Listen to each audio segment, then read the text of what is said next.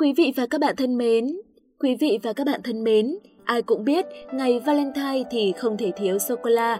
Vậy các bạn có biết tại sao lại là sô-cô-la mà không phải là thứ gì khác không ạ?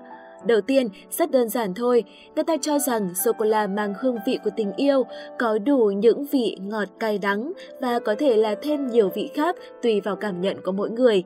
Thêm nữa, hàm lượng caffeine trong sô-cô-la thấp hơn với trong cà phê và trà xanh.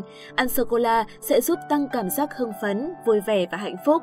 Ngoài ra, trong sô-cô-la đen còn có chứa theobromine là chất kích thích nhưng mà yếu hơn caffeine sẽ làm tăng cảm giác dễ chịu.